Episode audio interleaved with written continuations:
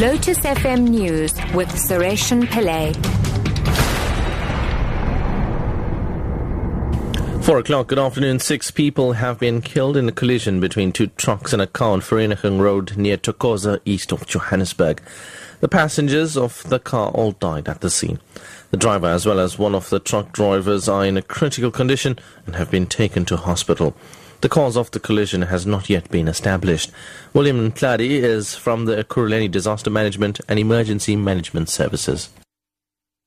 Two Superlink trucks has collided, uh, in, including a hatchback uh, vehicle, a hatchback Polo Vivo, which has about seven uh, occupants inside, of which two children and uh, five adults. And uh, two children died on scene, and four other adults died on scene.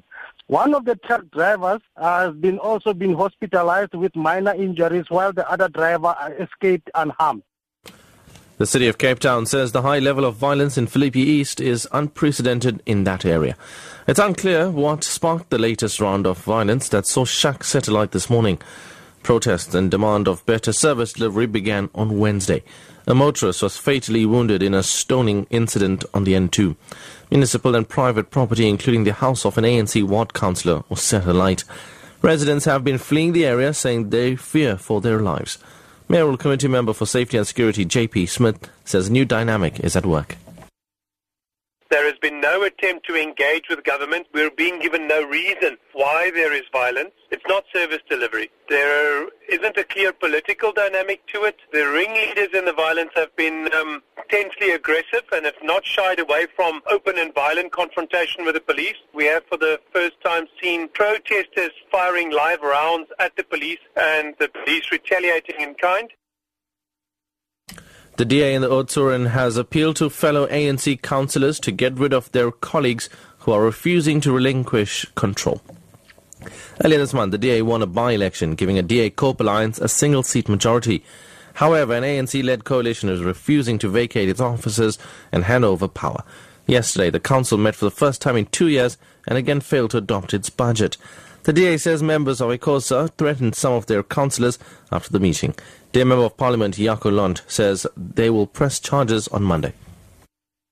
Now, what happened today is they bring the budget in. They came and talk about a workshop, and that specific workshop is not the acceptance of rejection of the budget. It's a workshop. Now, what they will say now is they, the, the budget is approved. The only thing we need to do is only go for a workshop. And we say it is totally negative. We will not accept it, and we are prepared to challenge it even in the court of law. And finally, Pakistan will host a third and final cricket match against Zimbabwe tomorrow. This is despite a bomb attack near the venue on Friday. A policeman was killed and six others wounded when a bomber blew himself up during a one-day international in Lahore. Initially, police said the blast had been accidental. The teams played on until the current tour. There had been no international cricket in Pakistan since gunmen attacked a bus carrying the Sri Lankan team in 2009. The BBC's Shaima Khalil reports.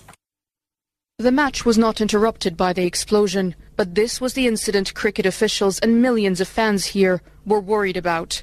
Zimbabwe is the first test playing nation to tour Pakistan in six years since gunmen attacked the Sri Lankan team.